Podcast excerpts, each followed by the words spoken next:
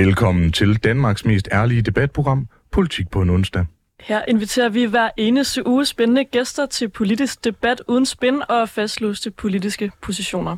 Og hvis du forventer neutrale værter, så er det så det forkerte sted, du lytter med. Ja, for mit navn er Simon Fendike. Nu er jeg blevet anklaget for, at min stemme skulle være en lille smule rusten, og spurgt om nytårsfesten har varet for længe, og jeg kan bare sige, at det er alt sammen gul kæmmels skyld. Og udover at være storryger, så er jeg også landsformand for Liberal Alliances Ungdom. Ja, og mit navn er Nicoline Prehn, og jeg er aktiv i DSU og i Socialdemokratiet. Og i dagens anden time skal vi dykke ned i det år, der er gået, og evaluere på, om dansk politik er gået lige så godt for Danmark, som det er for ministerne. Det er jo dyrt at have en bil i dag, så det er fedt at få den gratis. Med andre ord er det en stor dag for regeringen, og ja, på en anden måde for nogle af os andre. Men inden gemytterne går helt over gevind, så starter vi i nutiden. Ja, og til både at starte i nutiden og senere evaluere året, som er gået, der har vi altså fået besøg af noget af et stjernespækket panel. Tre af i hvert fald mine yndlingsgæster, øhm, som har været med flere gange. I hvert fald, det er jer tre. Katrine Evelyn, du er forbundsformand for DSU. Christian Vigilius, du er formand for KU. Og Alexander Blaunsfeldt, du er formand for SFU. Ja, og det er i hvert fald nogle af Nicolines yndlingsgæster. I det her program, der hører vi jo altid nogle af Nicolines yndlingsgæster, hvad der optager dem politisk for tiden. Og derfor så tænker jeg også, at vi kan høre jer om det. Og vi starter med dig, Christian Vigilius, som formand for KU. Hvad har fyldt for dig politisk her, lad os sige, den seneste uges tid? Er der noget, der sådan springer i øjnene? Noget, der fylder for dig? Ja, der, der, der skete jo noget rimelig drastisk øh, nytårsaften. Øh, og jeg må, jeg må jo sige, det kom godt nok meget bag på mig, men jeg tror ikke, jeg var den eneste. Øh, vi sad jo og så øh, selvfølgelig dronningens nytårstale, og så lige pludselig så annoncerede hun, at hun øh, abdicerer. Øh, og jeg vil jo sige, altså jeg er nok i højere grad super monarkist, end jeg er super royalist. Jeg sidder ikke og følger med i billedbladet og alt sådan noget der. Øh, og, og har følelserne ude på tøjet i, i forhold til alt sådan noget. Men, øh, men der, der, der fik jeg gåsehud. Altså det, der kunne jeg virkelig mærke, at det var Danmarks historie, der var ved at blive skrevet. Øh, så det er klart, det her det har fyldt meget, og jeg skyndte mig at finde et billede frem og skulle lave en kampagne på, øh, på øh, KU's øh, Facebook-side, ellers så vil jeg få øh, piskeslag, øh, og jeg ved ikke hvad. Øh, og det er selvfølgelig utrolig spændende at se, hvad der skal ske nu. Øh, også interessant, at der er kommet lidt en debat ud af det. Øh, det er nok en debat, der foregår i en meget lille kreds, men der er trods alt nogle øh, konservative sådan meningsdannere, der synes, det er forkert, at hun går af, fordi at hun jo et eller andet sted så ikke opfylder det løfte, hun har givet ved at være øh, monark til, til sin død. Øh, jeg, jeg ved ikke helt, om jeg er på den galej. Altså, jeg, jeg synes jo generelt, at øh, dronning Margrethe har gjort det fantastisk godt som vores øh, regent, og jeg tror ikke, det er tilfældigt, at der er så stor folkelig opbakning til øh, til monarkiet, som der er nu. Det er i høj grad på grund af hende. Øh, og et eller andet sted ved at gøre det her, så stopper hun jo også på toppen, øh, som jeg ser det, øh, og hun bliver husket som, som en af de, de bedste regenter i, i, i Danmarks historie, også i den tid, som hun har været i, hvor, hvor det er jo en lidt aparte situation, at vi har et øh, monarki samtidig med, at vi har mm. demokrati. Jeg kunne godt tænke mig at spørge dig, Christian, for jeg tror, som en, der ikke er kæmpe fan af kongehuset, og egentlig synes, det er et koncept, vi måske burde afskaffe, det tror jeg, hvis man har lyttet til det her program før, så har man hørt mig sige det. Øhm, jeg holdt nytår sammen med faktisk nogle af mine øh, gode venner fra DSU, som jeg ved heller ikke er de allerstørste kongehus-fans. Vi begyndte simpelthen at græde. Kunne du tænke dig at dem i radioen? Nej, det tror jeg heller, jeg må lade være med. Men vi fik alle sammen tårer i øjnene, øhm, fordi på en eller anden måde har dronningen bare altid været der. Øhm, tror du, at øh, når vi får kong Frederik, at, at kongehuset kommer til at bestå med lige så øh, stor folkelig opbakning, som dronning Margrethe ligesom har, har kunnet skaffe. Der har trods alt, især på det seneste, været øh, nogle sager med Frederik, som måske kunne gøre, at han kunne blive mindre populær, måske på sigt få sådan folkets opbakning til kongehuset til at vakle lidt. Jamen, det, det håber jeg da, at han, øh, han vil gøre. Øh, altså, der er ikke nogen tvivl om, at det er nogle store sko, han skal fylde ud, øh, fordi dronningen er så, øh, så populær, som hun er. Øh, og fordi at hun har varetaget sine opgaver så godt. Altså en ting er, at hun har stor folkelig opbakning i Danmark.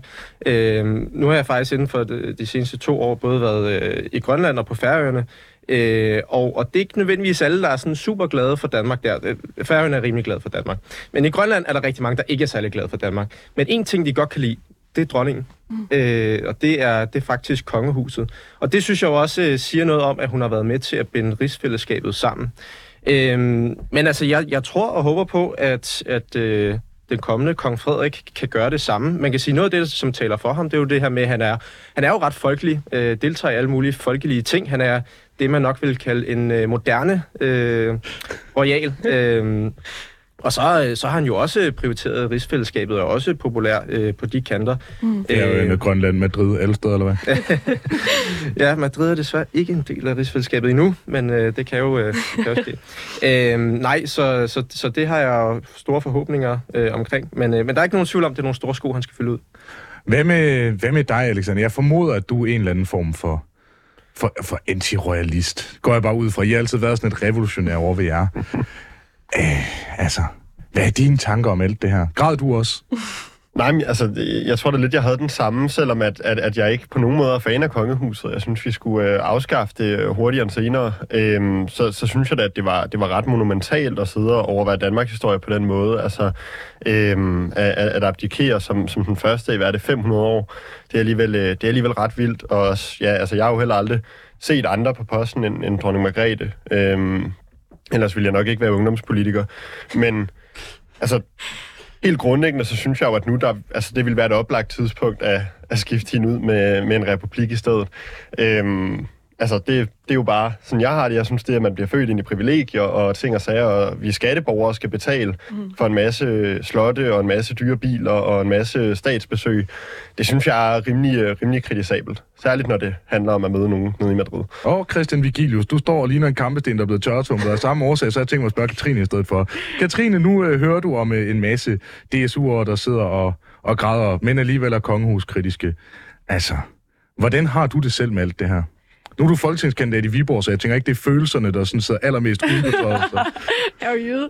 Ej, jeg har, øhm, jeg har været på en rejse med kongehuset. Da jeg var 16 år og meldte mig ind i DSU, der synes jeg sagt mig, at det skulle afskaffes. Men mm. jeg elsker dronningen, og jeg elsker kongehuset, og jeg er kæmpe royalist. Nok ikke så meget monarkist, men, øh, men royalist. Jeg kunne godt finde på at bladre billedbladet igennem. Mm. Øhm, jeg synes, der er noget fantastisk over, at man i en verden, som er så flygtig, øh, og der hele tiden sker øh, store begivenheder, der relationer bliver mere og mere sådan skrøbelige og sådan noget, så synes jeg, det er fedt, at man har noget, som ligesom står øh, hele vejen igennem. Jeg synes det gengæld, de skal altid opføre sig ordentligt. Jeg må sige, at øh, jeg havde nok lidt mere fidus øh, til øh, kong, øh, kommende kong Frederik og Mary, øh, før Herlufsholm-skandalen, øh, som jeg synes øh, udstillede, at øh, trods folkeligheden og Royal Run og øh, Nephew-koncerter osv., så, videre, så, øh, så er der jo mange privilegier der, øh, som, man, øh, som man har svært ved at øh, se sig ud af skyggen af, og der synes jeg, de skulle have handlet anderledes. Så der håber jeg, at jeg kan få klinket nogle skår i min royalitet. Og jeg kan jo et anbefale alle at se kronprins Frederik afgøre worst best case scenario på Smukfest. Det er en vidunderlig video, hvor han er, og det tror jeg godt, man må sige i radioen, snot stiv. Alexander Blaunsfeldt, nu virker det jo til, at I, I alle sammen er sådan nogenlunde enige på nær Christian, som, som faktisk bare elsker kongehuset fuldt ud. Øh, nu holdt statsministeren jo en nytårstale, som hun jo så også lige varedeklareret, blev sådan lidt anderledes, end hun egentlig lige havde regnet med. Har du nogle takeaways fra DR, engelsk og betyder, hvad lagde du mærke til, fra den her nytårstale? Altså, hun når jo alligevel lige at sige, jeg vil ikke snakke noget politik, og så slutte af med at sige, men det jeg faktisk gerne vil snakke om politisk, det er, lagde du mærke til noget der, som enten gjorde dig virkelig glad, eller dybt frustreret? Eller et sted midt imellem? Altså, Lidt lunken. Jeg, jeg, jeg synes, det er fantastisk, at der nu sker noget på, på fertilitetsbehandling. Nu må vi se, hvor, hvor, hvor langt det kommer, eller om det lyder samme skæbne som folkeskolereformen, når der går et halvt års tid, før vi ser noget på det. Men, men jeg synes, det er fantastisk, at der sker noget på den front.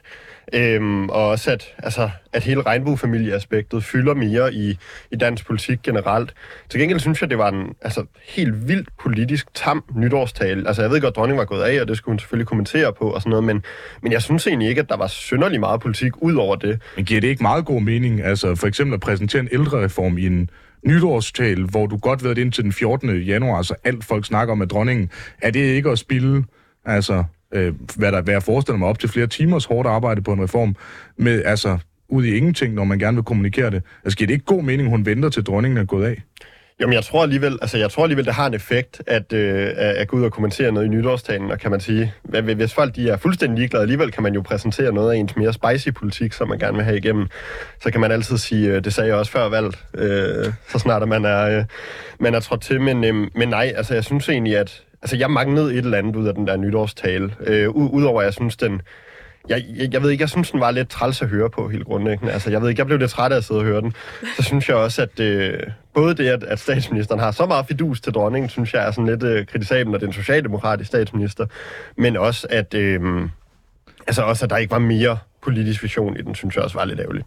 Altså, øh, med den, den politiske vision, det er i hvert fald min tolkning, det er, at det giver ikke nogen mening at offentliggøre en politisk vision, øh, vision hvis du alligevel ikke kommer til at følge op på den de første 14 dage. Øh, det er jo det, en nytårstale tale er. Men jeg er lidt nysgerrig på, hun siger jo ret konkret, den her reform, øh, ældrereform, som hun jo så også beskriver som sundhed og den nære velfærd, hvor hun snakker om eksempelvis mere frit valg. Jeg så, at Pelle Dragsted var ude at være tosset på Twitter, altså som sådan en eller anden form for quasi-marxist. Så må du skulle da også være en lille smule rasende over, at man lægger op til mere privat velfærd. Jo, jeg synes i hvert fald, det er et brud med den sådan, model, som vi har i Danmark, og som... Øh, Du er virkelig den, svær at hisse op over privat velfærd. Nej, nej, men altså, he- helt seriøst, så synes jeg faktisk, at det, det er ret problematisk, at man begynder at lægge op til øh, altså mere privatisering, øh, for, fordi vi ved også godt bare, hvem det rammer. Altså, det er jo ikke... Det er de fattigste, øh, som, øh, så, som vi rammer, når vi går ud og privatiserer velfærden. Og et af de store problemer, som vi har set nu, det er jo, at den, altså, når man giver det her frit valg, jamen, så er alle de små ting, det bliver klaret af den private velfærd, og så kan den private velfærd gå ud og sige, prøv lige at se, hvor billigt vi kan klare det her, fordi de aldrig sidder med nogle af de helt tunge patienter, fordi det er altid det offentlige, der tager sig af det. Og så synes jeg også, skulle man lave en eller anden form for privatisering, så måtte man simpelthen gå ud og sige, at jamen, så skal hele forløbet varetages af, af den private velfærd. Okay, den... Det, det er et program, jeg super gerne vil lave, alene med udgangspunkt i det citat der. Men al den stund, I er blevet inviteret til noget andet. Fedt! I er jo et kæmpe kompromis. Det er altså en midterregering, jeg ikke havde forestillet mig. Katrine, du hørte jo også, det vil tillade mig at kalde din statsministers Min statsminister. nytårstale. Hvad lagde du mærke til? Andet end jeg forestiller mig, du er helt vildt glad for den. Jeg synes, det var fint. altså, jeg ville da også gerne have hørt lidt mere om den der ældrereform, som jeg tror også, jeg ser lidt frem til med sådan blandede følelser. Øhm, jeg tror, at jeg lagde mest mærke til de ord, der blev sat på øh, hele Israel-Hamas-Palæstina-situationen, som jeg synes var gode. Øhm, ja, altså, hun får jo ligesom på en måde sagt klart og tydeligt, at Danmark har et særligt forhold til Israel, som jeg mener, vi har, men også hvor forfærdeligt det udvikler sig i Palæstina. Øhm, og at man også er nødt til øh, fra det internationale samfund at gribe ind snart. Det mener jeg øh, bestemt også. Øhm, og jeg synes jo, dronningens nytårstale, altså jeg synes jo, dronningens nytårstale var vildt socialdemokratisk. Jeg sad og var sådan, what the fuck? Altså, hvad sker der her? Hun taler om øh, faglig stolthed, og så taler hun ligesom om, om jøderne og hele det her. Altså, øh, og det var jeg glad for, at Mette også kom ind på, for jeg synes virkelig, det er skræmmende, hvor meget antisemitisme der er i vores samfund. Jeg synes ikke, det kan gradbøjes til alt muligt andet. Racisme og diskrimination og antisemitisme er noget for sig, som vi skal kunne tale om. Øh, og derfor er jeg glad for, at begge queens, øh, de øh, adresserede det. Shit, hvor er det ungt sagt. Det er, det er så ungt. Øh, queen til, til de lidt ældre lyttere er, er betyder dronning. Mm. Øh, eller et ret fedt britisk band, som desværre var ude for øh, nogle udfordringer i starten af 90'erne. Øh, Christian, inden vi lige går videre til dagens emne, udover man selvfølgelig kunne sige, dronningen laver også en helt geniale. Hun er super kontroversiel. Bare sådan noget, jeg elsker murer og jøder, og det er jo dem, vi holder med. Tak for den her gang. Hej. Øh, som er den vildeste måde at holde tale på. Var der noget, du lagde mærke til i statsministerens nytårstale, der gjorde dig glad? Eller rasende? Øh, nej, men altså, jeg, jeg synes jo, man, øh, man også må anerkende, når, øh, når en politisk modstander, eller hvad man siger, øh, gør det godt. Og Mette Frederiksen er jo en dygtig taler, øh, og jeg synes også, hun fik sagt nogle gode ting i, i talen. Blandt andet også, som Katrine nævnte, øh, støtten til, til Israel, øh, og også øh, et forsøg på at være en fagnende figur i den konflikt, øh, fordi det synes jeg også er vigtigt. Der har været meget polarisering i, i Danmark. Øh, og hun siger jo også det her med, at vi, vi anerkender jo alle sammen øh, Israels ret til at eksistere, og, og at jøder skal have ret til at, at leve i fred der. Og jeg vil ønske, det var rigtigt. Øh, der er jo desværre nogen, som, som ikke anerkender det. Mm. Men, øh, men derfor synes jeg også, det er vigtigt, at hun får det sagt. Og så synes jeg jo også, at halvdelen af talen, som handlede om, hvor god dronningen var, øh, var rigtig, rigtig godt. Øhm, og så, ja, det er rigtig nok, at det politiske ikke fyldte så meget. Øh, men altså, jeg tror, jo mere politikken havde fyldt, jo mindre havde jeg brugt mig om talen, så man kan sige, det var måske en, en fin nok afvejning i forhold til, hvis hun går meget op i, ja, i forhold til at gøre mig glad, og, og det, det ved jeg jo er noget, der fylder meget for Mette Frederiksen. Så øh, nej, jeg synes, det var en fin tale, jeg synes, det var en fin symbolsk tale, og hun fik, øh, hun fik sagt nogle vigtige markeringer i forhold til noget af det, der fylder allermest nu. Jeg ved ikke rigtigt, om jeg tror på, at, øh, at hun også blev overrasket den 31. Men, men øh, hun er nok blevet overrasket lidt tidligere på måneden. Jo, jo. Ja. Bevares. Hun har, hun har sikkert haft tid til at, til at omskrive, og, og på de ord med en DSU-formand, der synes, at Mette Frederiksen er nice, en uh, K-formand, der synes, at uh, dronningen er nice, og en SFU-formand, der højst overraskende synes, at privat velfærd er nice, og at hvis man endelig gør det, så skal man gøre det ordentligt. Så går vi til dagens emne.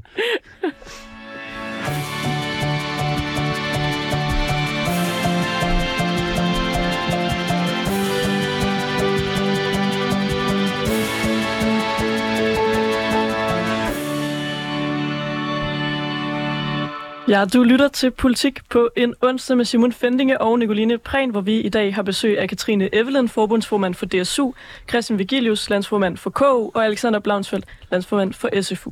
Og i dag, der skal vi vende året, der er gået i dansk politik. Det bliver altså hverken Ukraine, Gaza eller Iran i dag. Et år i midterregeringen er gået, og det er på tide at gøre status på nogen af årets helt store nedslag. Der blev spurgt tidligere, hvorfor der ikke var flere positive historier om midterregeringen, og så kan I jo spørge jer selv, hvad har midterregeringen egentlig gjort for mig? Og mere præcist skal vi stille skarpt på en koranlov, der har fået alle på nær imamer og centrister op af stolene, på en helligdag, der ikke var hverken så stor eller så heldig alligevel, på en sag bundet op på en efterretningschef med et efter sine, jeg vil ikke sagsøs, depraveret sexliv, og til sidst den helt store evaluering af, om det der SVM-projekt virkelig er så fedt, som Mette Frederiksen og Søren Pitt siger. Ja, vi kan jo passende starte ud med Koranloven. Regeringen vedtog med støtte fra de radikale, at det skulle være forbudt at skænde religiøse tekster. Med andre ord bliver det altså federe at være imam og meget sværere at være kunstner eller at være Rasmus Paludan. En myriade af mennesker har været imod det her under afsenderne af et kollektivt læserbrev med kunstnere fra alle sider af det politiske spektrum. Alexander Blaunsfeldt, hvad synes du om det her forslag, og hvorfor tror du, det er endt med at fylde så meget i år, eller sidste år? Jamen altså, jeg tror, øh, grunden til, at det fylder så meget, det er jo, at det jo er en, en delvis øh, tilbagebringelse af blasfemiparagrafen, som, øh, som et relativt enigt folketing jo vedtog øh, skulle afskaffes øh, tilbage i tiden. Og, øh, og, og særligt, altså, det, det, at det fyldte så meget, skyldes jo også, at det jo var egentlig på opfordring af OIC-landene, altså de, de arabiske stater, og, og der tror jeg, at det, det var relativt vigtigt for mange folk at, at få sagt fra over for de stater og sige, at i Danmark, der kører vi tingene på vores måde, og så øh, må de køre tingene på, på deres måde inden for deres egne grænser. Og, øh, og, og jeg synes også bare, altså, Koranloven jo er, er et symbolik på noget af det, som jeg har snakket lidt om, nemlig at altså, SVM-regeringen jo er blevet lidt en yderfløj i sig selv på nogle af de her punkter. Øh, altså indskrænkelse af ytringsfriheden på grund af øh, Rasmus Paludan, øh, som, som nogen der var ude og udtale, godt kunne stoppes inden for den nuværende lovgivningsramme. Øh, jeg tror, det eneste positivt, jeg kan sige, det er, at det vedtagende forslag ikke er lige så dårligt som det øh, fremstillede forslag af justitsministeren tilbage i sommer, men, men derfor er det jo stadigvæk altså, et stærkt kritisabelt forslag, og også blevet kritiseret af størstedelen af foreninger for advokater i, øh, i landet. Katrine øh, Evelyn, øh, det her det er jo et, øh, et, et politisk område, hvor DSU sidste år endte med at markere sig imod Moderpartiet, Socialdemokratiet. Øhm, der var sådan en kampagne med sådan tape for munden. Mm. Øhm, billeder af en masse DSU'er med tape for munden, fordi at det ligesom var, synes du, synes mange, øh, et indgreb i ytringsfriheden. Kan du sætte nogle flere ord på, hvordan det har været ligesom at skulle markere sig imod sit eget moderparti?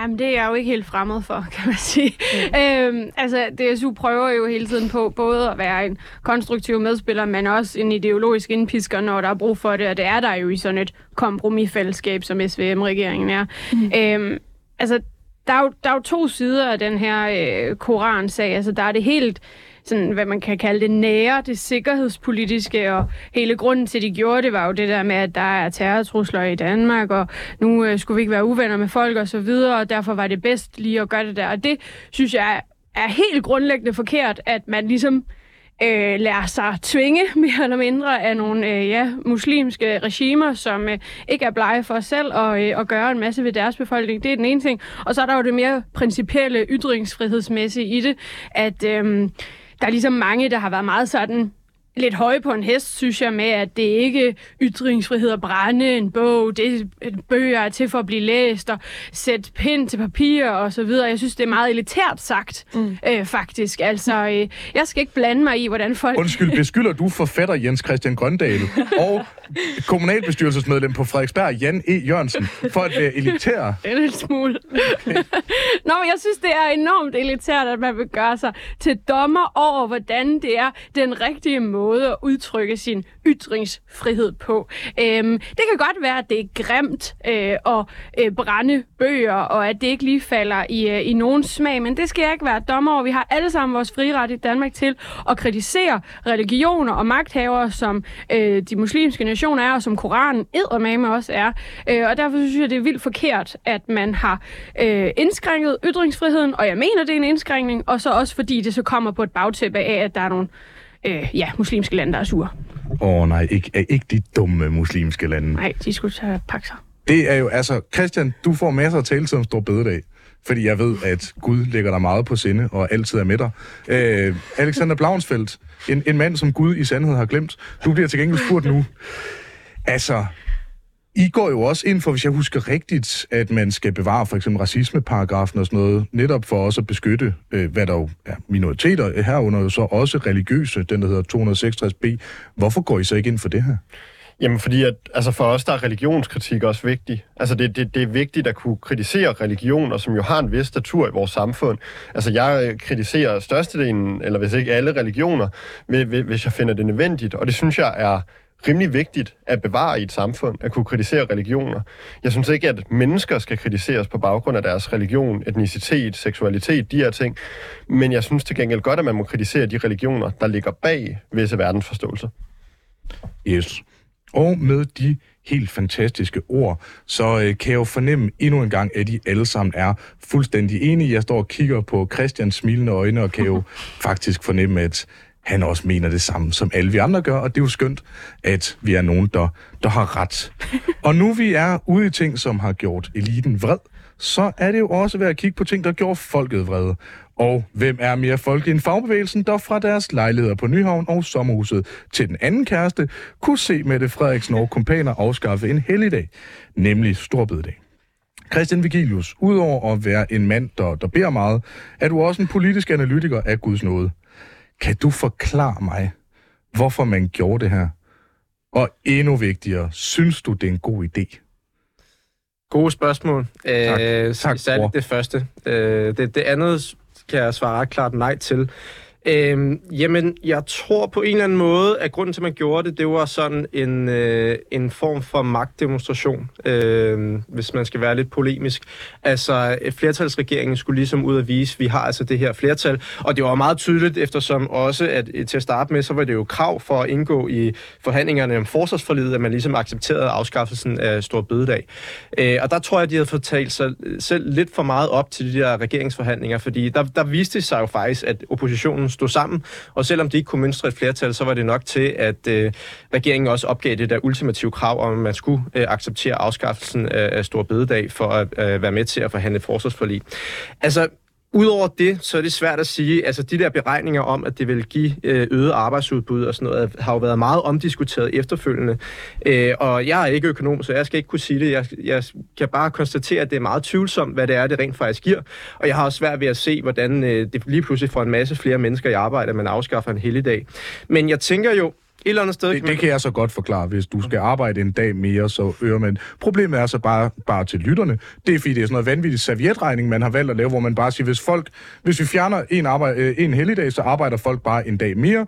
Det, som øh, en hver dygtig økonom øh, vil sige, det er, at folk tilpasser deres præferencer, så folk kommer til at arbejde lige så meget, som de gjorde tidligere. Den tilpasning sker allerede efter to-tre år. Det var bare lige så lytterne er med på, hvorfor regnestykket er som det er. Sorry. Poul. Super. Øh, men, men jeg synes jo, at man kan godt trække det op på et lidt større niveau, også i forhold til den øh, debat, som øh, Kåre Dybvad startede så her senere på året, øh, om det her med, at vi skal arbejde mere for at holde velfærdsstaten i live. Og der giver det jo et eller andet sted øh, god mening i forhold til det. Altså det her med, at arbejdsudbud, det er den nye øh, valuta i, i dansk politik.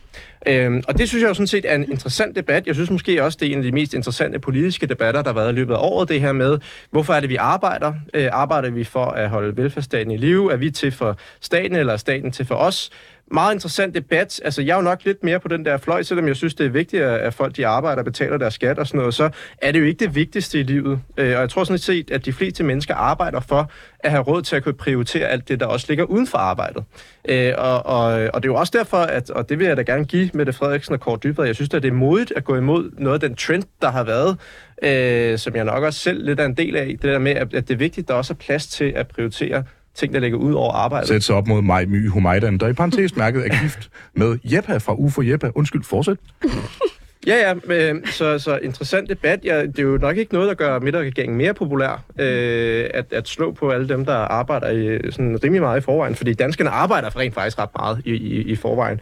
Så jeg tror, jeg tror også, det er lidt udtryk for, for en lappeløsning, hvis jeg igen skal være lidt polemisk, fordi altså, når vi kan konstatere, at danskerne arbejder ret meget, vi har alligevel ikke råd til den velfærd øh, og den måde, som vi har indrettet vores samfund på i dag, så tror jeg ikke, den rigtige løsning er at presse danskerne til at arbejde endnu mere. Så tror jeg i stedet for, at man bør kigge på, hvordan er det, vi har bygget vores samfund op. Er der nogle ting, man burde gøre anderledes? Burde man måske øh, skele til noget mere privat velfærd eller en bedre, øh, et bedre samarbejde mellem det offentlige og det private? Øh, jeg tror mere, det er den retning, man skal, man skal kigge øh, henad. Katrine, øh, det her med stor bededag, det er jo endnu et område, hvor DSU har markeret sig mod Socialdemokratiet. Jeg tror faktisk også, det er et område, hvor der er øh, enighed her i studiet. Så derfor synes jeg, det kunne være mere interessant at høre dig.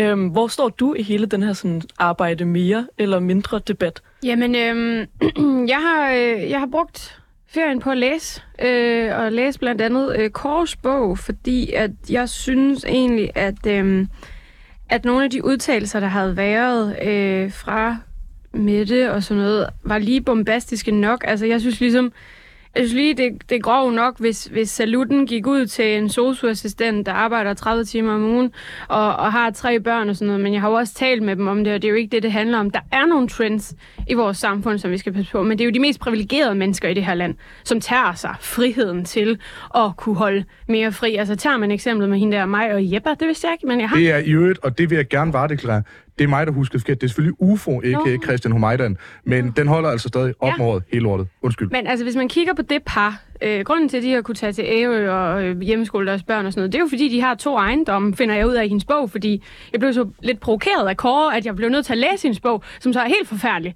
Og så er jeg helt vildt meget på Kåres hold igen, altså fordi, hold det op, det er det. Det er mm. læs den og blive provokeret. Øhm, men det er jo mennesker fra den kreative klasse, som kan tage sig den frihed, fordi de har masser af friværdi og, øh, og formue stående til at kunne tage til Ærø og, og hygge sig. Det er det samme med seniorer, der trækker sig før øh, tid på arbejdsmarkedet. Det er i høj grad de mest privilegerede øh, seniorer, og dem som øh, pjekker. Der blev lavet sådan en stor øh, dansk erhvervundersøgelse sidste år, øh, som jeg synes var rigtig sjov at se, fordi dem, som så pjekker uden at være syge, det er primært folk fra hovedstadsområdet og Nordsjælland. Og hvem er det, der primært bor der? Det er mennesker, der er øh, lidt mere privilegerede end andre. Det var ikke folk fra Nordjylland og Vestjylland. Øh, så der er helt sikkert nogle trends i vores samfund. Jeg bliver også meget træt af at kigge igennem mit TikTok-feed, hvor jeg ser sådan en masse mom-influencers, mm. der øh, taler en masse om at gå derhjemme med deres børn og øh, ikke bidrage til samfundet. Og man må jo bare konstatere fuldt og helt, Christian har helt ret i, danskerne knokler. Men der er virkelig stor forskel på øh, den livsindstilling, som øh, arbejderklassen og middelklassen har, kontra den højere øh, middelklasse og overklassen har til det at bidrage til det fælles. Og jeg mener ikke, det er staten, vi bidrager til, jeg mener, det er til hinanden det er godt at afslutte på sådan en socialdemokratisk måde. Herudover kan det i øvrigt også tilføjes, at Christian Humaidan, gift med Majmy Humaidan, øh, nu har fået et millionbeløb fra en investor til hans virksomhed. Det er så dejligt nemt at bo i Danmarks Wall Street, a.k.a. Ærø. Alexander Blaunsfeldt, du, du bor ikke på Ærø, vil jeg gerne lige varedeklarere. Nej. Men du kan jo, altså du tror jo selvfølgelig på frigørelsen af arbejderklassen, proletariatet, om man vil. Og, og samtidig så vil du også gerne have velfærdsstaten. Hvor står du på den her sådan lidt halvpolemiske debat? Jamen altså, kigger man på velfærdsstaten de seneste par år, så er den jo blevet udhulet. Altså det, at man ikke har dækket... Så folk skal øh, arbejde mere? Nej, ikke nødvendigvis. Altså, fordi for mig at se, der handler det om, at de rige skal bidrage mere til, til vores fælles velfærd, fordi altså, som, som Katrine også nævner, så, så er der nogen, der, der tager sig den frihed af at stoppe på arbejdsmarkedet, de her ting, og det er bestemt ikke dem fra arbejderklassen. Men jeg synes, altså det vigtigste i den her diskussion er jo, hvorfor er det, når man ser, at, at der er en overklasse, der øh, for det første, nogle af dem betaler ikke særlig meget i skat. Øh, det fandt vi ud af med, med indførelsen af top-top-skatten. Øh, men, men, men også, at, øh, at de stopper på arbejdsmarkedet tidligt, de her ting. Jamen, altså, så er det jo der, vi skal tage fat. Så skal vi jo ikke fratage en, en fridag fra arbejderklassen, fordi jeg tror netop på frigørelsen af arbejderklassen. Jeg tror ikke på, at man skal arbejde mere og mere og mere, når man ikke er privilegeret, men at de privilegerede kan i højere grad trække sig tilbage på grund af friværdi og store formuer og, og de her ting. Altså man kan sige, det man fandt ud af med indførelsen af top-top-skatten er jo ikke, at de rige ikke betaler meget i skat. Det er bare, at de betaler nogle andre skatter, som er meget nemmere at omlægge, bare lige så vi er helt... Og som er lavere. Mindre, ja. Så, så, så, som, så i parentesmærke også er mindre, men når de rigeste 10% bidrager med næsten halvdelen af statsbudgettet, så, så tænker jeg, at det er svært at hunde i røven over. Men når så det er sagt, du vil gerne have de rige skal bidrage mere. Viser den debat, og også det, Katrine siger om den kreative klasse, ikke, at det er dem, der har allernemmest ved at koble ud hvis man gerne vil have, at de arbejder mere, så siger de bare, fuck dig, jeg flytter til Ærø. Altså, er hele problemet ikke, hvis du gerne vil have de her mennesker til at arbejde mere, hvis du eksempelvis vil have dem til at betale meget mere skat, eller for den sags skyld arbejde flere timer, at så siger folk, det sætter jeg kæmpe stor pris på, enten flytter udenlands, eller ind på en eller anden ø og laver noget pottemageri, eller får en eller anden investor til deres size Soundwheel virksomhed. Men, men jeg tror ikke nødvendigvis, det handler om at, at arbejde mere. Jeg tror ikke på, at det er et bidrag er at arbejde mere. Altså i takt med, at vi bliver, vi bliver et rigere samfund, så skal vi jo også sørge for at få den velstand fordelt ud, og det gør vi jo blandt andet gennem, gennem højere skatter på øh, for eksempel den kreative klasse, men også altså den, den, den absolute elite, og det kunne for eksempel 100% være en, moms på UFO Jeppe. altså nu er jeg mere ude i sådan noget formueskat og, og skat på profit og bolig, som jo er der, hvor rigtig mange tjener deres, øh, deres formuer på. Altså hvis man, øh, hvis man købte en villa i Hellerup for 10 år siden, så har man tjent rigtig mange penge på den i dag. Det synes jeg egentlig er, er problematisk, at vi ikke beskatter den profit, når vi beskatter så meget andet. Men, men, men det handler ikke nødvendigvis om, at der er nogen, der skal arbejde mere. Det handler om, at der er nogen, der skal bidrage mere til fællesskabet. Men også, at vi Betale skal... mere i skat. Altså, Vi skal bare lige... Ja, lige I det her program bliver vi nødt... I er alt for trænet i presse. Vi bliver nødt til lige at sige, hvad det er, vi mener. Fordi jeg forstår godt, hvad ting mener, men Ja, øhm, ja altså grundlæggende betale mere i skat, øh, som så skal gå til at have en, en velfærdsstat, der også er fremtidssikret. Christian, jeg vil godt lige inden øh, vi går videre til næste emne, helt kort tænke mig at høre dig som sådan en konservativ. Den her debat om store Bededag, er du mest ked af det, øh, fordi at man skal arbejde mere du økonomisk, økono, økonomisk holdt op, det kunne jeg da ikke sige der, at det, at det er en dårlig idé, eller er du mest ked af det, fordi at det er en kristen helligdag, der bliver afskaffet? Øh, jamen, jeg synes, at begge dele er, er ganske skrækkeligt. Altså, man kan sige, nu, nu er det jo ikke sådan en helligdag, som, øh, som, står, som du kan finde øh, et reference til i Bibelen eller noget, men det er jo en del af dansk kultur. Øh, og jeg synes jo også, altså de traditioner, vi har haft i rigtig mange år, det er jo også noget, som, som binder os sammen. Det er jo også en anledning til, at man lige kan tage en forlænget weekend sammen med familien og sådan noget. Og det tror jeg sådan set, at der er rigtig mange, både øh, forældre og børn, der godt kunne have brug for. Nu taler vi rigtig meget om unges mistrivsel, øh, og jeg tror sådan set, at rigtig meget af det kunne løses, hvis det er, at vi sørger for, at der er flere børn, der får en, en tryggere opvækst med mere øh, nærvær og omsorg. skal vi have flere fridage? Øh, det kan jeg Eller, eller er det den fridag fra eller til, der redder mistrivselen? Øh, nej, men det er, jo ikke, det er jo ikke det i sig selv, der kommer til at redde mistrivselen. Øh, det, det er heller ikke det, jeg står og siger. Altså, det, er jo, det er jo en større samfundsting, men jeg synes bare, det er interessant at tage fat i, fordi jeg synes, det er et symptom på den debat, som Socialdemokratiet gerne vil, vil starte. Øh, og, og nu vil jeg jo meget sjældent holde mig tilbage for at kritisere den kreative klasse. Det kommer jeg heller ikke til at stoppe med lige forløbet. Jeg vil så bare sige, altså det her, det handler jo heller ikke kun om lige hende der, der er flyttet til Ærø. Jeg har ikke læst hendes bog, jeg kommer heller ikke til at gøre det. Øh, men, men det her, synes jeg, handler om en generel øh, samfundsdebat om, hvad er det for et samfund, vi gerne vil have. Vil vi gerne have et samfund, hvor det eneste folk går op i, det er at få så lang uddannelse som muligt, tjene så mange penge som muligt? Nej, det synes jeg ikke nødvendigvis. Altså, øh, og, og så vil jeg bare sige, altså, jeg er heller ikke helt enig i, at det er alle folk i den i middelklassen og i den øvre middelklasse, som ikke arbejder meget. Det, det tror jeg sådan set heller ikke, der er belæg for at sige. Øh, jeg tror, der er rigtig mange, der arbejder rigtig meget. Øh, og jeg tror, nogle gange, så har vi også brug for lige at stoppe lidt op i tilværelsen. Øh, og rent faktisk have mulighed for at prioritere det, som betyder allerflest for de fleste mennesker. Ja, altså jeg kan da i hvert fald sige fra mit eget liv. Jeg er da vokset op i et hjem, der er sådan ret definitorisk middelklasse. Mine forældre har delt med arbejdet meget, og det gjorde alle mennesker i den by også. Man kan faktisk godt arbejde tons så meget uden at tjene helt vildt mange penge, eller for den sags skyld bo på Ærø. Alexander Blauensfeldt, du markerer. Jamen, det var simpelthen, fordi jeg, jeg vil gerne puste til lidt uenighed her i, øh, i det ellers meget enige panel. Øh, fordi Det er jeg godt, tror der bliver ikke så meget uenighed med FN-sagen, så nu rocker vi, nu rocker vi. Kør, Jamen, kør. det, det er jo det, og nu skal jeg jo også stå og forsvare den, så må jeg hellere komme offensivt ud af, ud af skudhullerne nu. Men, øhm, men, men nej, jeg tror egentlig også, at det har givet mig anledning til at tænke på, hvordan skal vi indrette vores, vores helligdagssystem, og det skal selvfølgelig også ske i, i dialog med fagbevægelsen og de her ting. Men jeg tror egentlig, at, at jeg kom frem til, at for mig at se, jamen, så synes jeg egentlig, at vi skulle sløjfe helligdagskonceptet, og i stedet give dem som fridag, som man selv kan vælge. Sådan at de øh, selvfølgelig øh, kristne øh, helligdage, vi har, jamen har man lyst til at bruge dem på en, en ramadan eller noget i den dur, en anden religiøs helligdag, som man fejrer, jamen øh, så synes jeg da egentlig, man skal have lov til det. Og, øh, og, og det skal selvfølgelig... Du havde aftales i- hele panelet, indtil du sagde Ramadan. Den er død for mig. ja, jeg ved det godt.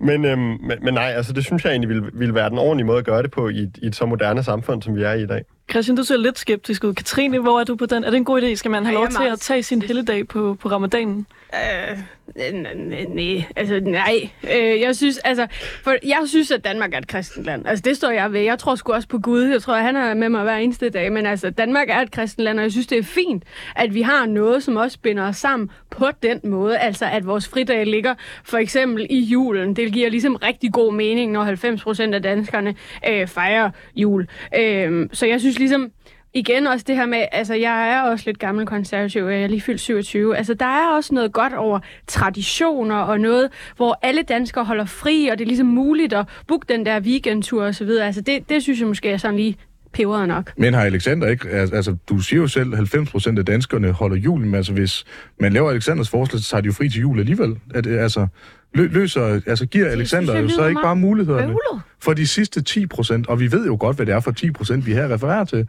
De- Altså, er det her ikke at skabe et mere inkluderende samfund? Det er da mega kristent. Ja, det er det, men jeg synes... Og radikalt øvrigt også. Ja, jeg synes, det er fint, at Danmark er et, øh, et kristent land. Vi har en statsreligion, og det er ligesom den, som også øh, fastlægger sådan årets kalender. Øh, så det synes jeg er ganske udmærket. Og Christian Vigilius.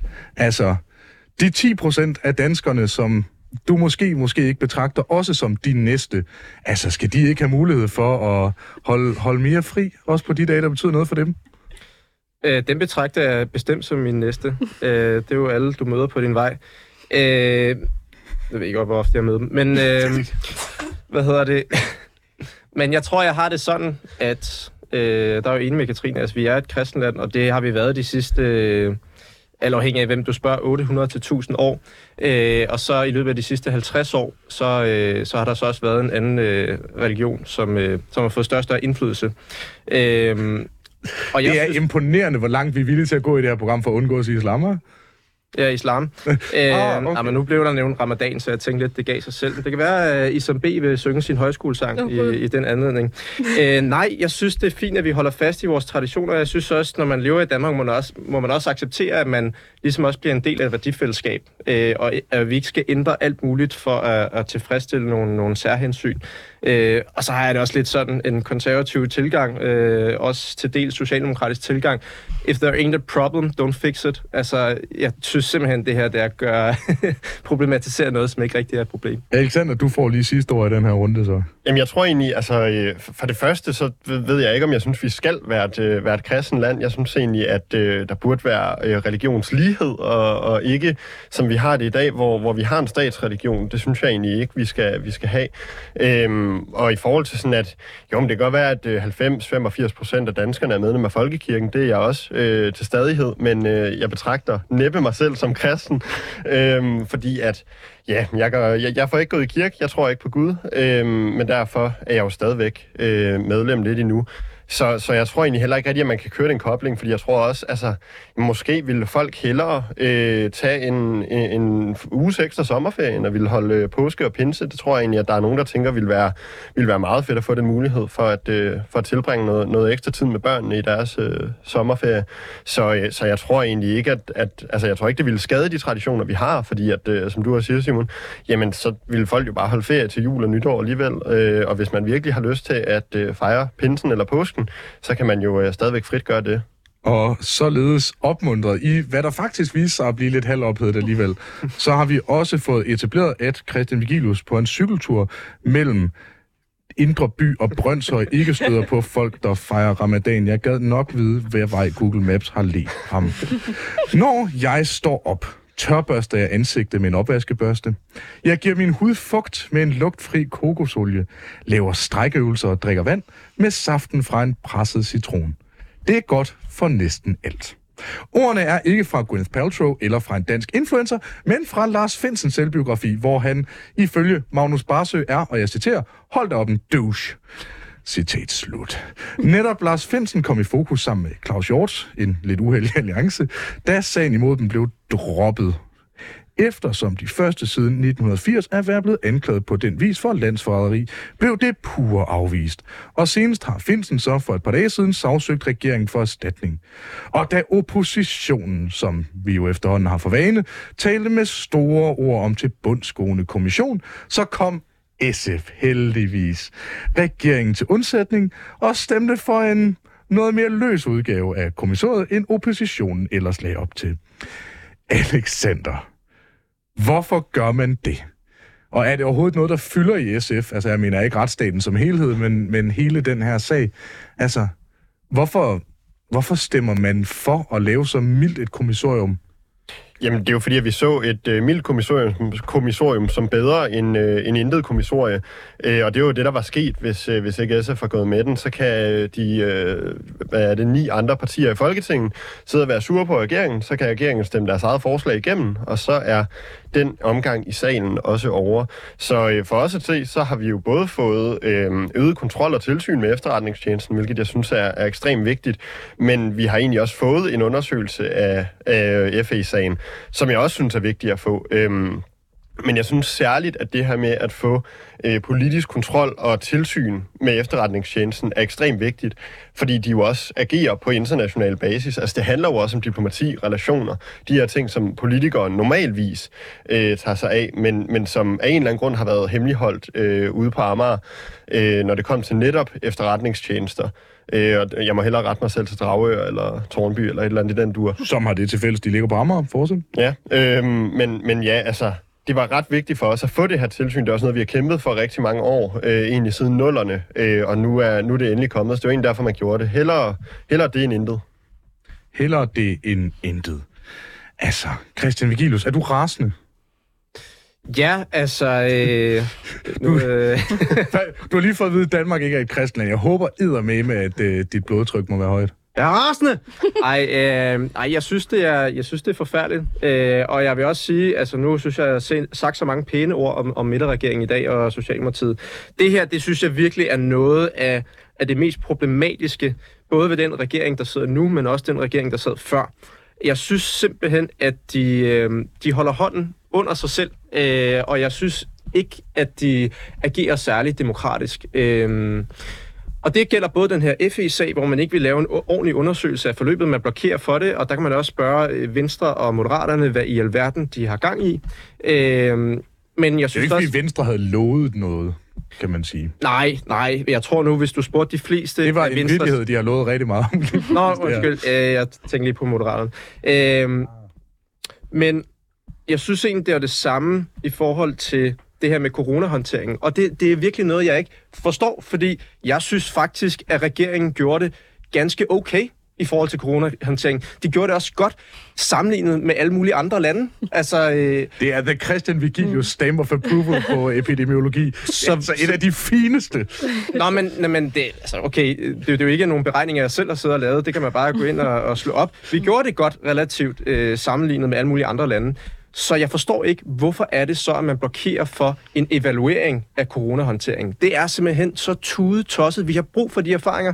Vi, skal ikke kunne, vi kan sagtens ende i samme situation igen på et tidspunkt. Og det handler ikke kun om øh, epidemikontrol. Det handler om, hvordan vores offentlige system fungerer, Øh, hvordan hele byråkratiet fungerer. Vi har brug for de erfaringer. Vi har brug for, at der sidder nogle kloge mennesker inde på universitetet og analyserer på de her data, så vi kan blive bedre til at håndtere lignende situationer i fremtiden. Katrine, øh, i det her program har vi vist fået markeret, at DSU godt tør være uenige med Socialdemokratiet. På øh, det her område, der er der til gengæld været lidt stillhed. Hvordan kan det være? Ja, det rager mig. Altså, øh, Og med de ord. altså Nå, men det er svært at tvinge dig til at snakke om noget, der... min, min puls er meget lav. Altså, øh, jeg synes, hvis jeg skal komme med en enkelt kommentar, så vil jeg sige, at øh, jeg synes, det er ærgerligt, at vi har øh, set øh, siden corona startede, apropos øh, en større og større tendens til amerikanisering af dansk politik, øh, når det kommer til mistro til myndigheder, konspirationsteorier osv. Det synes jeg virkelig er ærgerligt. Øh, Og med de ord fra Lars Finsen, så skal vi øh, til sidst her snakke om noget, der jo fylder for os alle, og her snakker jeg ikke om Gud, men i stedet om flertalsregeringen. Det bør lige nævnes, også inden Nicoline kommer med sit sidste afsnit, at det er ikke noget, Nicoline mener, det er i stedet noget, som jeg har skrevet, hun skal ikke drages til indtægt, og at enhver injurieanklage skal sendes til mig. Men så kan jeg jo sige, hvad jeg gerne vil sige, som er klart det mildeste. Vi skal nemlig snakke om noget, der varmer både mit og Alexanders hjerte, nemlig meningsmålinger. Både LA og SF stormer frem, og er to af de tre største partier i landet, og verden er dejlig. Men regeringsmagten er langt væk, for der sidder en flertalsregering på magten. Nicoline, take it away. Ja, partierne i den her flertalsregering, som altså bløder mandater i meningsmålingerne, har hver især deres problemer. I Socialdemokratiet, der var vi ikke ligefrem populære på de skattedeltelser, der blev præsenteret i efteråret. Det tror jeg sådan set sagtens, jeg kan sige, uden at øh, der er nogen, der bliver sure Vil på du gerne mig. have, jeg læser? Moderaternes okay. klovnebus indeholdt både 15-årige og lumre beskeder fra partitoppen til unge medlemmer, og Venstre måtte skifte formand og se deres i forvejen dårlige målinger blive ja, værre. Det kan være, at man øh, savner Lars Lykke lidt over i Venstre. Men øh, regeringen bliver altså siddende på taburetterne. Spørgsmålet er selvfølgelig, hvor stor tålmodigheden er med midterregeringen. Og hvad man synes, den har leveret. Katrine øh, Evelyn, jeg tænker, vi bliver nødt til at starte hos dig. Er du tilfreds, når du ser på regeringen? Det er et svært spørgsmål at svare på, altså fordi der er både klart nej, og der er også klart ja. Altså, øhm, jeg tror, jeg vil sige det, som jeg har sagt hele vejen igennem, at øhm, den her midterregering er ikke sådan, det er sus kop te, det er ikke fordi, den er groet vores baghave, men jeg også anerkender de politiske realiteter.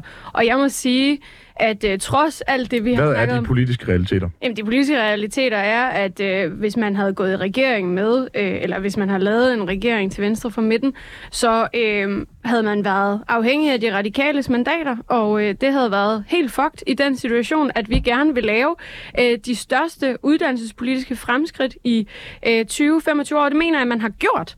Øh, altså det, at man har omfordelt ret store midler fra universitetet over til erhvervsuddannelserne, til FGU, øh, til ordblinde indsatser, det er fuldstændig klasserent, og noget, vi har talt om i Socialdemokratiet i mange år. Og nu er det endelig blevet muligt. Og derfor så kan jeg tilgive meget, øh, tror jeg, at jeg må sige. Men det har ikke været muligt på radikale mandater. Nej, det havde bestemt ikke været muligt på radikalt. Fordi de hader ordblinde faglærte, eller fordi de bare elsker akademikere? Det sidste nok, tror jeg. Alexander, du, øh, du står måske og ser lidt mere skeptisk ud. Jamen, Øhm, kan, ja, vil du, vil du lægge ud med at fortælle, hvordan, hvordan har du det med øh, det første år, SVM-regeringen ligesom har gennemført nu? Jamen altså, som, som jeg også sagde på et tidspunkt tidligere, så synes jeg, at det blev en sådan lidt en yderfløj i virkeligheden, fordi altså, øh, kigger man på, på deres fortælling i forhold til arbejdsudbud som en ny valuta, i starten var det jo økonomiske problemer, som man så fandt ud af, at man ikke havde alligevel. Mm. Øh, og nu, nu snakker vi øh, arbejdsudbud som, som den store... Øh, store valuta, og der tror jeg jo, altså, der kan man jo sige, både altså, højrefløjen og venstrefløjen har jo præsenteret deres bud på arbejdsudbud, men alligevel har de taget nogle af de mest altså, ekstreme måder at gøre det på overhovedet. Har du et godt forslag til, hvad man nye arbejdsudbud? Jamen altså, hvis vi sa- satte ro på samfund for eksempel, altså stress, ja, koster mange milliarder, øh, stress koster mange milliarder kroner om året. Altså sæt øh, ro på samfundet. Folk skulle arbejde mindre, ikke? Øh, både, altså, generelt set, så skulle arbejdsmiljøet være markant bedre. Øh, der, er jo, der er jo lavet en række tiltag i forhold til, at man ikke skal arbejde, når man er derhjemme, og de der ting der. Øh, men generelt set, at nedsætte stressen i vores samfund, øh, vil være en stor del af det. vel, vel ved at arbejde mindre, blandt andet. Ja, blandt Ja, andet. ja, ja, okay. Den skal jeg lige høre dig på. Hvordan filan øger det arbejdsudbuddet, at folk arbejder mindre, altså uden at være på nogen måde øh, økonom? Jamen, så altså, vil jeg umiddelbart tænke, hvis folk bruger færre timer på at arbejde, så er arbejdsudbuddet mindre. Og når jeg siger, det er noget, jeg mener, så mener jeg bare, det er det, arbejdsudbuddet betyder. men, men, men, men altså, det handler jo grundlæggende om produktive timer. Altså, det er rigtigt. Vi kan godt sende folk ud og arbejde 80 timer i ugen. Øh, Som nu, det jo nu, er nu her. tilfældet for milliarder Men- af mennesker. Nej, nej, men, altså, men, men, men spørgsmålet handler jo grundlæggende om produktive timer på arbejde. Øhm, og der, altså, der er der jo både studier, der har vist, at 30 timers arbejdsuger øh, øger produktiviteten. Det er klart, det er ikke alle erhverv, det er gældende i. Men der er nogen, øh, hvor, hvor sådan nogle studier har vist, at det øger produktiviteten. Og, Hvilke? og det er jo det vigtige. Øh, for eksempel studier baseret på Finland. Øh, jeg kan godt Nej, men nu spurgte jeg ikke lande, nu spurgte jeg Men, øh. Altså, hvil- hvilke industrier kan det lade sig gøre i? Jamen altså, det er jo for eksempel i øh, journalistbranchen, tænker jeg, øh, det kunne være oplagt, men også øh, altså i simple Nicoline ting som... arbejder ikke i nærheden af 37 timer om ugen. Men altså også bare i, i størstedelen af servicesektoren, i det offentlige, de der ting. Øhm, derudover så har vi jo mange sektorer, hvor folk kun arbejder 30 timer i ugen, fordi arbejdspresset er blevet så højt, at Skal de øh, arbejde de ikke mindre? kan arbejde 37 timer om ugen. Øh, jeg synes, vi burde facilitere en mulighed for dem, for at de kunne komme op og arbejde fuld tid. Øh, fordi ellers så har vi et problem som velfærdsstat, men det kræver også, at der er nogle flere, der kommer ind i de, øh, i de job. Øh, og så tror jeg, hvis vi skal snakke, snakke uddannelse generelt set, så ved jeg ikke, om jeg synes, øh, det er en gevinst i sig selv at have gjort det øh, sværere for nogle af dem, der har mindst i samfundet, der kommer ind på universitetet. Det synes jeg, øh, jeg tror aldrig, det at skade den sociale mobilitet har været øh, en del af mit politiske kompas. Øh, det er klart, at der skal bruges flere penge på øh, altså, FGU, erhvervsuddannelser. Øh, der er en masse uddannelser, der, der grundlæggende mangler penge. Men øh, behøver man slagte universiteterne for det? Det tror jeg grundlæggende ikke. Katrine Evelyn, hvorfor hader I social mobilitet? Universiteterne løfter ikke den sociale mobilitet. Der går 5% af arbejderklassens børn på universiteterne. Det der det er en gammel, sørgelig sang, som Venstrefløjen bliver ved med at synge om, at vi skal bare øge kagen og så videre. Nej, man er nødt til at træffe nogle valg. Og vi har truffet nogle valg, der handler om faktisk at gøre livet lidt bedre og anerkende de fagligheder lidt mere, som vi har manglet i så mange år, og som er præget af ekstrem uddannelsesnopperi. Fordi at også særligt Venstrefløjen og de radikale har været med til at prædike en fortælling om, at vi skal bare have længere og længere og længere uddannelser. Jeg anerkender, at der går børn på øh, af arbejderklassen på universitetet, der måske med den nye SU-reform får det lidt sværere. Men jeg synes, at det er en meget, meget god og fornuftig uddannelsespolitik, der virkelig kommer til at løfte de børn og unge, som i mange år ikke har fået særlig mange uddannelseskroner. Altså universiteterne har fået over 50 procent af alle de penge, vi har brugt på de videregående uddannelser. Det er jo fuldstændig vanvittigt, og det er strukturelt uddannelsesnommeri, og det er det, er bliver gjort op med. Alex, Alex Vangenslag, skulle jeg kalde dig. Så, sådan, der er, shit, hvor er det arbejder. Sådan der. Proletariatet, rejser. Mm. Alexander, er det ikke rigtigt? Øh, altså det, men, men det er jo fordi, man har lavet et uddannelsessystem, hvor man får flere penge, jo flere der går der. Så jo færre der går på en uddannelse, jo mere slagtet bliver de. Jeg er enig om, at man skal omfordele. Altså, det- eller ikke omfordele. Jeg er enig om, at der skal flere penge til erhvervsuddannelser og de her ting. Men det er da også et problem, at det kun er 5% af universiteter, som, hvor arbejderklassen går der på. Og det er jo fordi, det til synligheden er for svært at finde ressourcerne og mulighederne til at komme der ind. Altså, det bliver vi jo nødt til at kigge på. Det gør man jo ikke ved at sige, "Nå, men så kan I ikke få det 6. SU-år. Øh, så bliver I muligvis nødt til at Men er belåne det jer. Fordi det Er er, det dem, det er dem, der gør brug af det. Altså, det gode liv er ikke nødvendigvis en overhovedet, overhovedet ikke rigtigt. Det er jeg simpelthen nødt til at sige. Det, Jo, det er det da i høj ja, grad. Jeg bliver nødt til at bare det klart. Kraka har været ude med en kæmpe Det rapport, er, det der er den øvre det. middelklasse og overklassen, der står for over 60 procent af 6. SU, og faktisk ja. langt størstedelen af dem, der kan formå at gennemføre på fem år, det er folk, som kommer fra de mindst uddannelsesvenlige hjem, så det er simpelthen ikke rigtigt. Det er tal fra Danmarks Statistik, Finansministeriet og i parentes bemærket, Okay, men har- har ikke lige fra min arbejder Jo, okay. Altså, nu får Christian det er Vigilius de undersøgelse sidste fra 20 Kraka. sekunder til at komme med en kommentar. Ja, så er der god konflikt mellem øh, SF og, og Det her det handler om fakta, det er journalistisk pligt. Ja. Jeg synes, det er fint, man har reformeret SU-systemet. Jeg synes også godt, man kunne gøre det mere.